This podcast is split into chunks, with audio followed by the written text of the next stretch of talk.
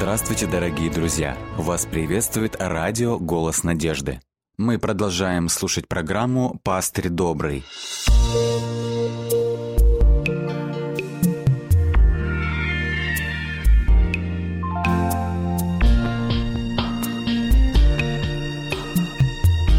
Программа «Пастырь добрый». Я хочу сегодня обратиться к актуальной и очень злободневной проблеме, которая поднимается в известной третьей главе Евангелия от Иоанна. В начале этой главы сказано следующее. «Между фарисеями был некто именем Никодим, один из начальников иудейских». Далее сказано, он пришел к Иисусу ночью. Мы вернемся еще к этому тексту, но перед этим я хотел бы кратко рассмотреть еще один евангельский текст, который записан в Евангелии от Матфея в 11 главе в 12 стихе. Здесь сказано, я прочитаю в новом переводе.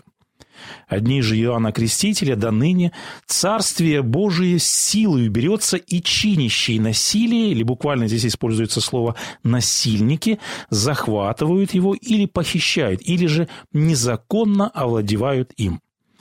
Надо сказать, что на данный текст можно услышать много разных истолкований. Давайте попробуем разобраться в данном тексте. В первой фразе Христос очертил временную границу. Он говорит «от дней Иоанна до э, ныне». То есть речь идет о времени его земного служения. Далее Христос говорит о насильниках, о чинящих насилие. Но для чего они действуют насильственно? Сказано, чтобы захватить, чтобы похитить Царствие Божие, а для этого они штурмуют или же врываются в него силой. И, наконец, сказано, что они потом овладевают Царствием Божиим или же похищают его. Вот такая мини-притча. О ком здесь говорит Христос? Кто эти насильники? Что значит, что они насильно врываются в Царствие Божие и расхищают его? Дело в том, что именно так противники Христа называли мытарей и грешников, которые общались с Иисусом Христом. Почему учителя закона их так называли? Потому что они, мытари и блудницы, нечистые, они недостойны. От них отвернулся, можно сказать, сам Бог, поэтому у них нет доступа к спасению, для них закрыто Царствие Божие, им там не место, но когда все-таки они домогаются Царствия Божия, когда они претендуют на место в Царстве Божие, когда они претендуют на то, что имеют право только благочестивые люди, то как это можно назвать? Это насилие. Тогда Царствие Божие претерпевает насилие. Получается, что они как бы незаконно вторгаются в Царствие Божие и врываются в него силой. Вот так считали благочестивые люди. Как на это отвечал им Иисус Христос? Он говорит, «Истинно говорю вам, что мытари и блудницы вперед вас идут в Царствие Божие. Да, блудницы и мытари недостойны Царствия Божия. Однако они, в отличие от вас, говорит Христос, они ищут прощения, они жаждут очищения, вот поэтому они вторгаются в священные области и завоевывают Царствие Небесное. Вот таков смысл этой притчи. Может возникнуть вопрос, а как вот эта притча относится к истории Никодима? Какие люди обычно шли ко Христу? В Евангелии от Луки в 15 главе сказано, приближались к нему все мытари и грешники. Мы видим, ко Христу шли люди с дурной репутацией, неправильные, неблагополучные. Ко Христу люди шли э, с самого, как бы можем сказать, дна общества. И мне понятно, почему ко Христу шли вот такие люди. Мне понятно, почему ко Христу прорывался мытарь Закхей.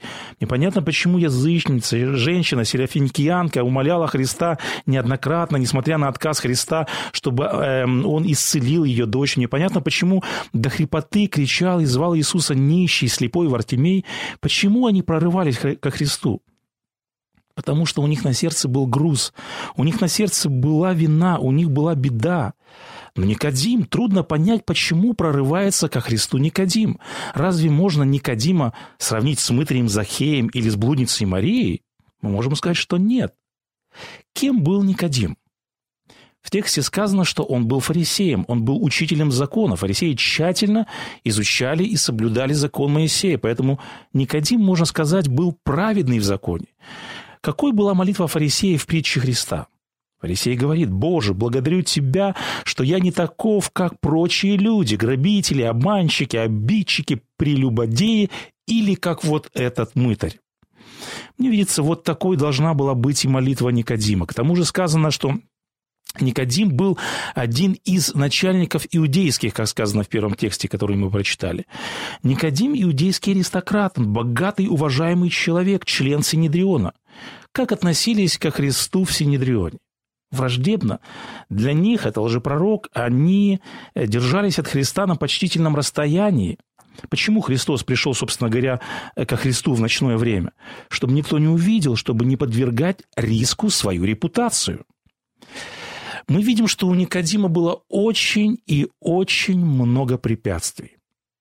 Когда я размышлял над этой историей, мне было интересно, э, Никодим подвергает риску свою репутацию. Он переступает через свою гордыню, он преодолевает всеобщее мнение, сложившееся в Синедрионе.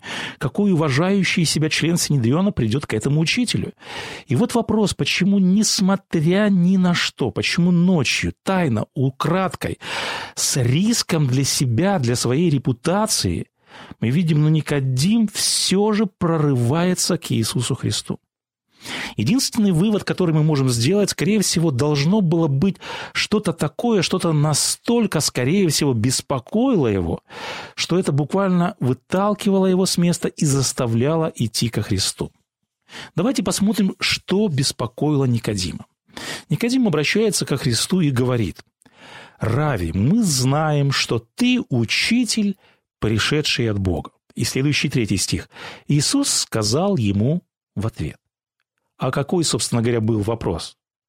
Не было никакого вопроса. Никодим просто говорит, что он почитает его как учителя с небес.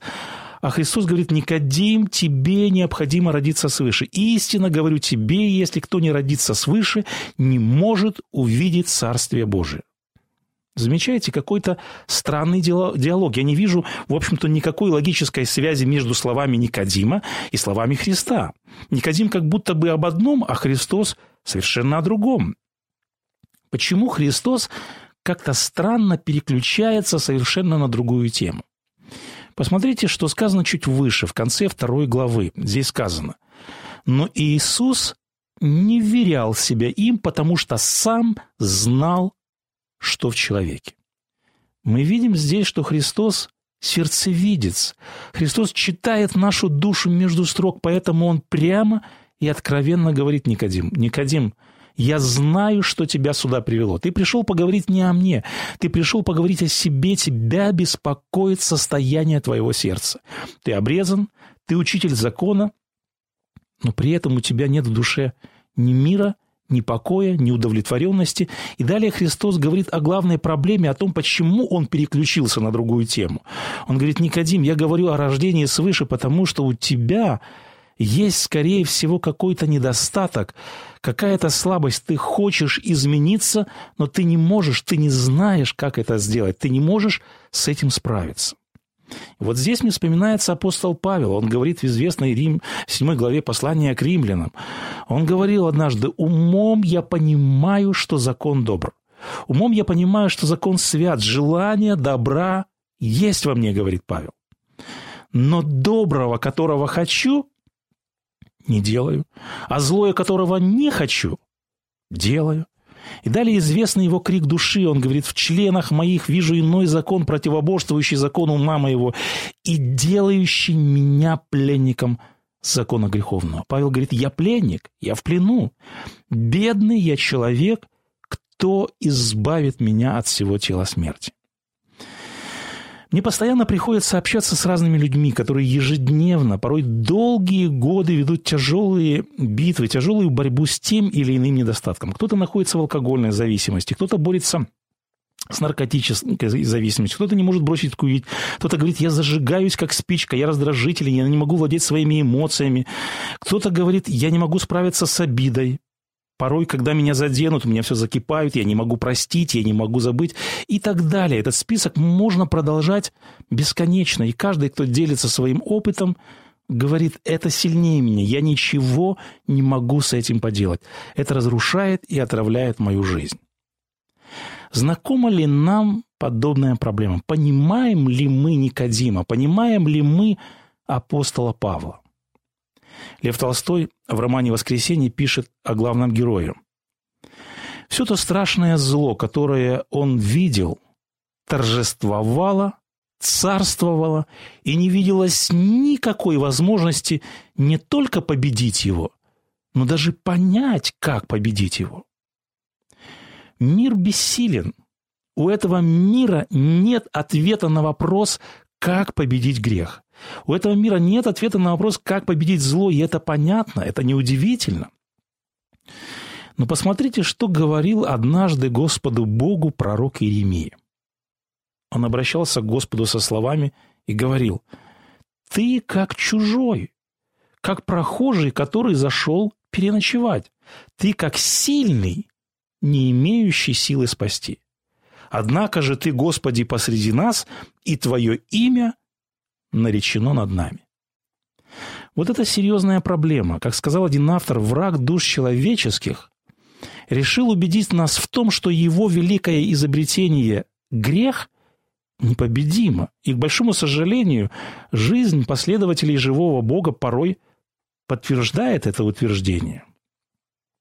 Какова основная цель плана спасения? Для чего Христос пришел на нашу землю и воплотился?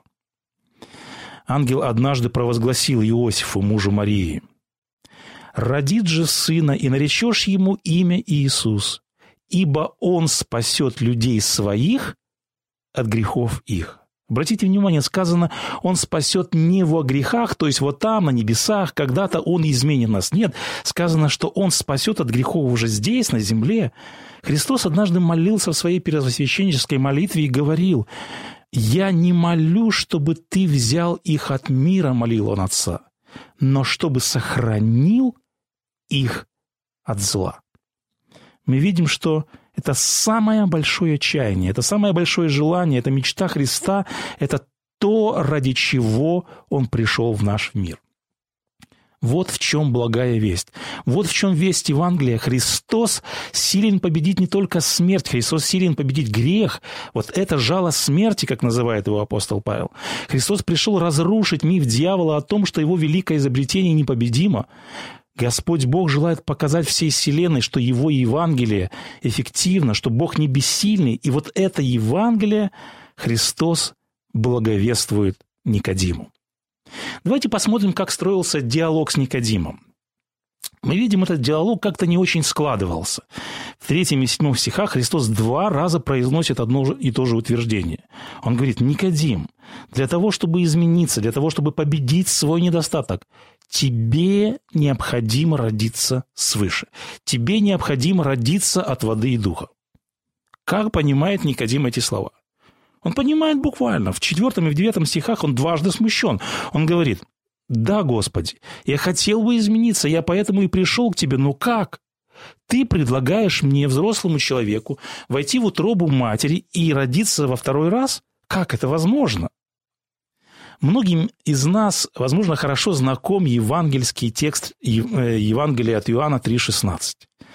Однако мы порой упускаем из вида предыдущий текст, который записан в 14 стихе этой главы. В 16 тексте Христос говорит о победе над смертью. Он говорит о том, как мы можем получить жизнь вечную. А в 14 стихе Христос дает формулу победы над грехом. В 14 стихе Христос говорит, «И как Моисей вознес змею в пустыне, так должно вознесено быть Сыну Человеческому, дабы всякий, верующий в Него, не погиб» чтобы просто, чтобы понятно объяснить такой непростой, такой сложный вопрос.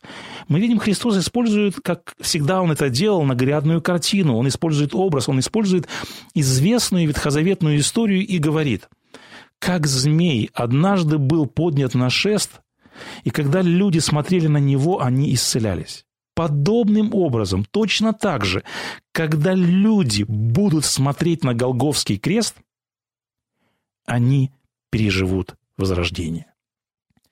Многие могут спросить, не слишком ли все это просто? Как простой взгляд на распятие может помочь мне в победе над моим искушением, в победе над моим грехом, с которым я сражаюсь? Как всего лишь взгляд на крест может решить столь сложную проблему?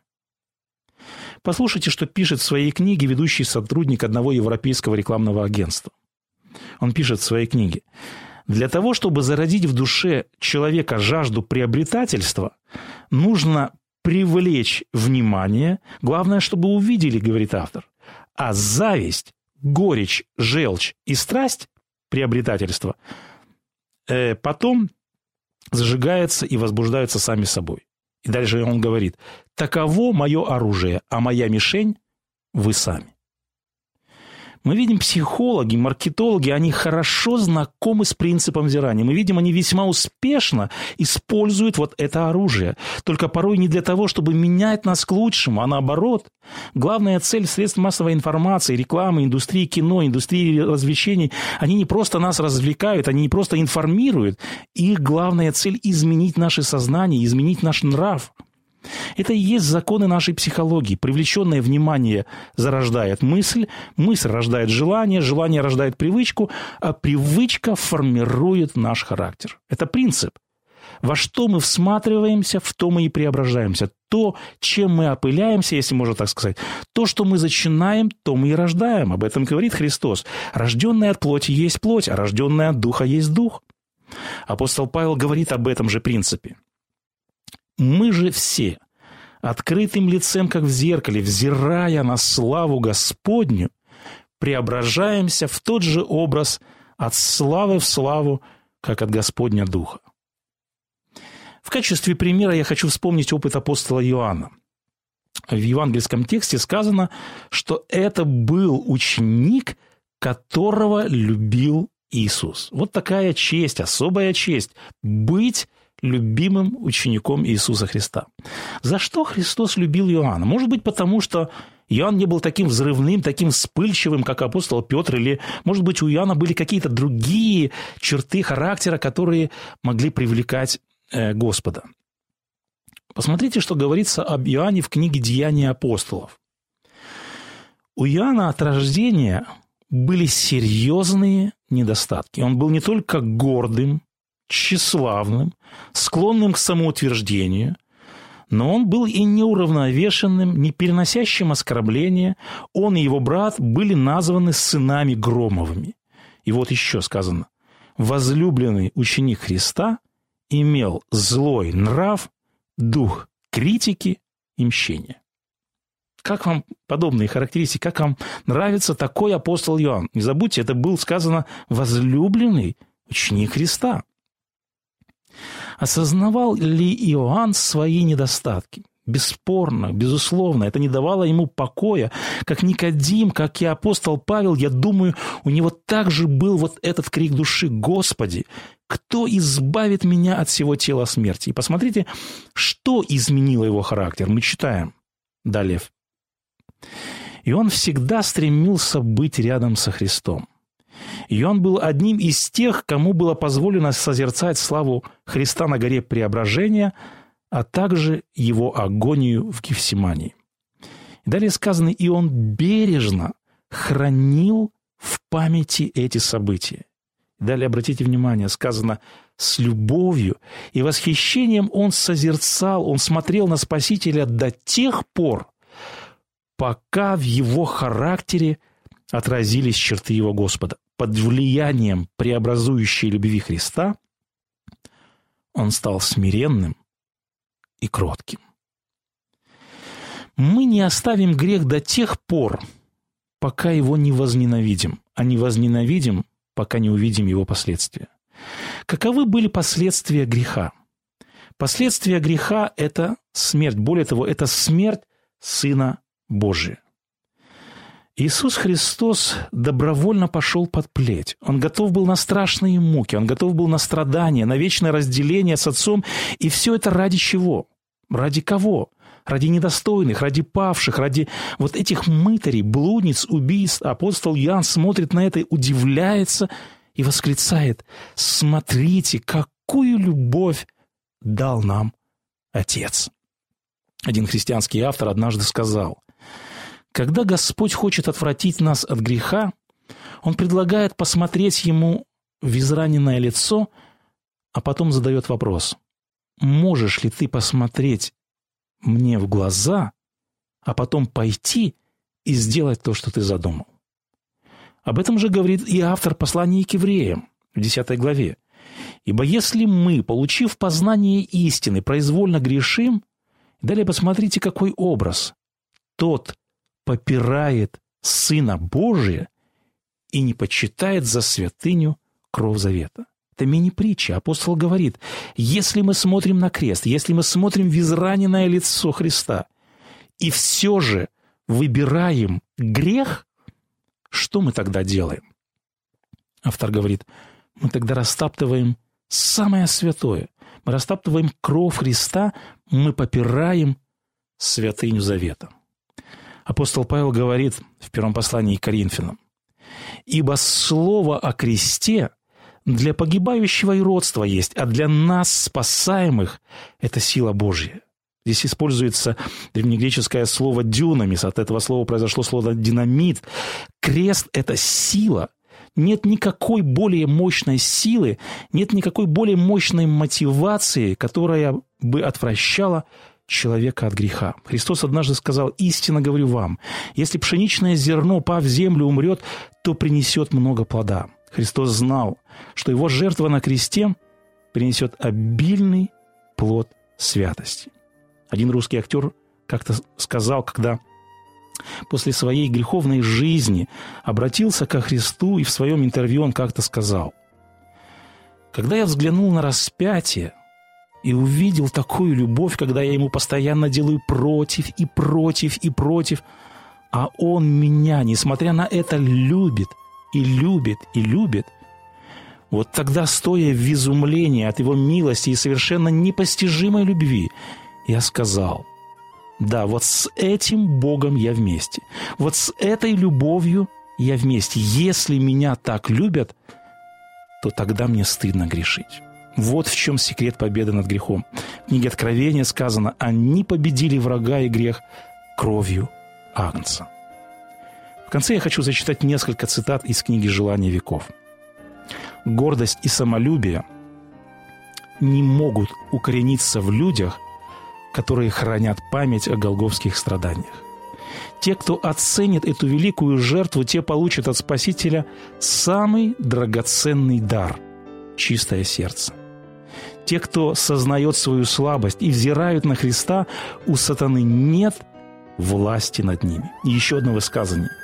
В ожидании окончательного триумфа Христос смотрит на свой народ, пребывающий в чистоте и совершенстве, как на вознаграждение за все свои страдания, унижение и любовь.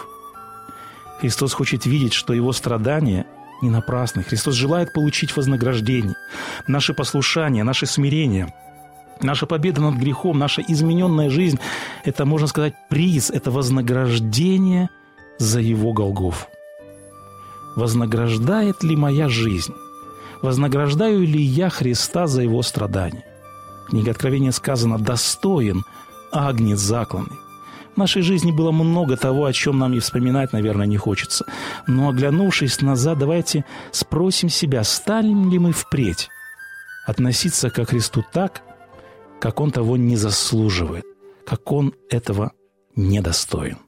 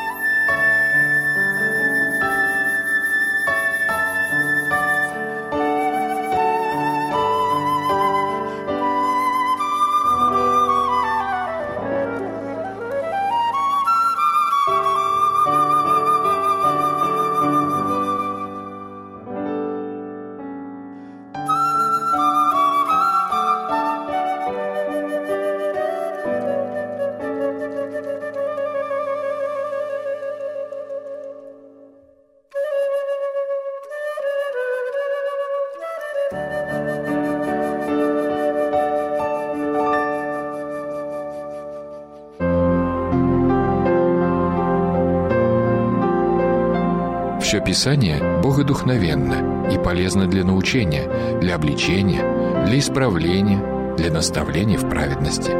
Да будет совершен Божий человек, ко всякому доброму делу приготовлен. Второе послание Тимофею, 3 глава, стихи 16-17.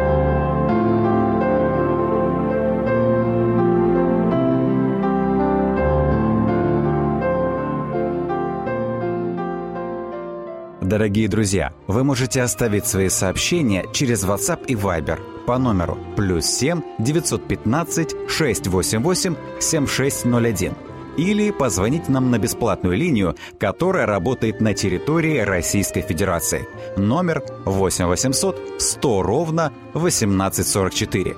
8 800 100 ровно 1844.